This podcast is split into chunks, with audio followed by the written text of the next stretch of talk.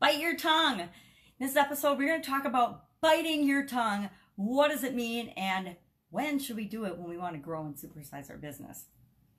Of course, biting your tongue means keeping quiet about something, or if you accidentally say something, feeling ashamed that you said something that you probably could have reserved and not said, or you probably shouldn't have said. You know, sometimes we say things that hurt people's feelings. Sometimes we say things by mistake. I'll never forget, I asked a lady if she was pregnant one time, and of course, I asked her when her baby was due, and of course she wasn't pregnant. And I was mortified. That was a definite situation where I wished I had bit my tongue and not made any questions or assumptions about anything. I felt terrible.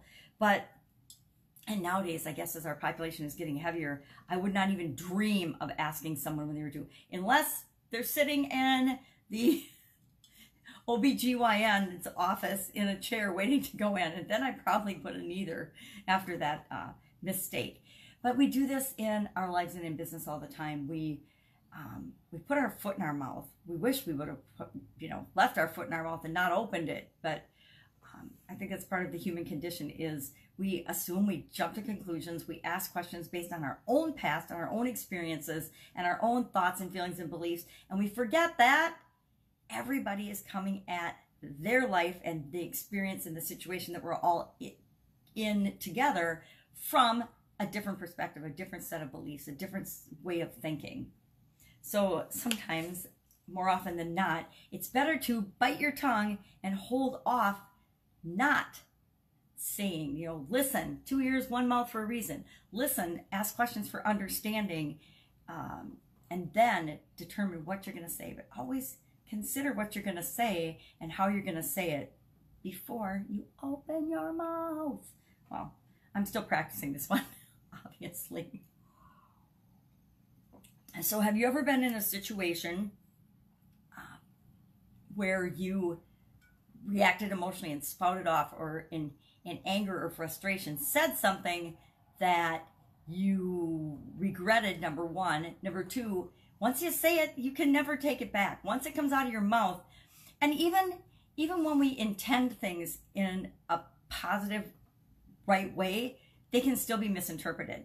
So if I keep that in mind, I'm much less likely to say something than not. Now, I don't have any trouble speaking my mind. I don't know if you've listened to me for any amount of time, but that should have probably come through so far in my videos and in my podcasts and in my communications. I tell it like I see it. Now, I try to present the position that this is how I see it. It might not be how you see it, but this is what I see going on. This is what I'm observing. This is what I'm hearing you say, and then I'll ask questions about that. But I don't have any trouble saying what I see, but I also try to preface it with, this is what I'm observing, not necessarily what you're feeling. And then I'll say, well, is this what you mean? And I try very hard to repeat back to people when they say something, and repeat back and question and say, is this what you're saying? And it's my interpretation of what you're communicating, what's really going on here. And this is really important. Biting our tongue is really important in highly emotionally charged situations, dealing with the competition, politics, religion. I bite my tongue almost all the time on those topics because everybody's entitled to their own opinion, and their opinion doesn't need to have anything to do with me, and especially doesn't have anything to do with my business or how we work together as a business person. What are other things I shut up about? Your sexual orientation or sexual preference. Who cares? None of my business.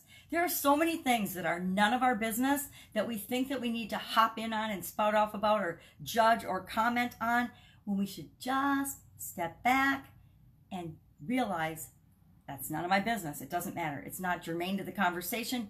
Who cares, right? Who cares? Don't bring it up if it doesn't matter.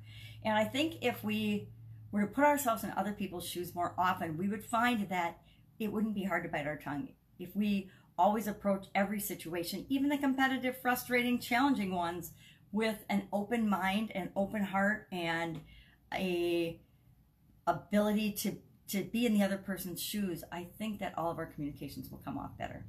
So, bite your tongue. Have you ever been in a situation where you had to bite your tongue?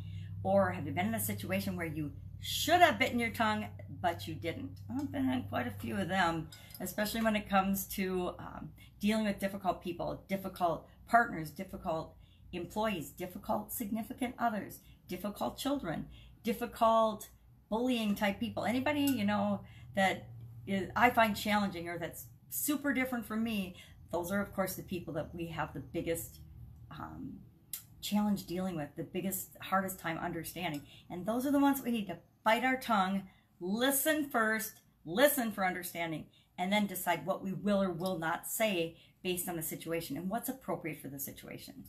You know, sometimes I believe in being authentic and being yourself, but sometimes every situation requires that we should temper ourselves. I hang out in my pajamas 90% of the time, right? Pajama grandma. I do it on purpose. Am I going to go to a funeral in my pajamas? No. Am I going to go to a business meeting in my pajamas? No. Am I going to go to a conference in my pajamas? Well, maybe. It depends on the conference. But for the most part, we always need to be cognizant of our surroundings and behave in a way that honors ourselves and makes us feel good. That's it. Go out making an absolutely amazing day.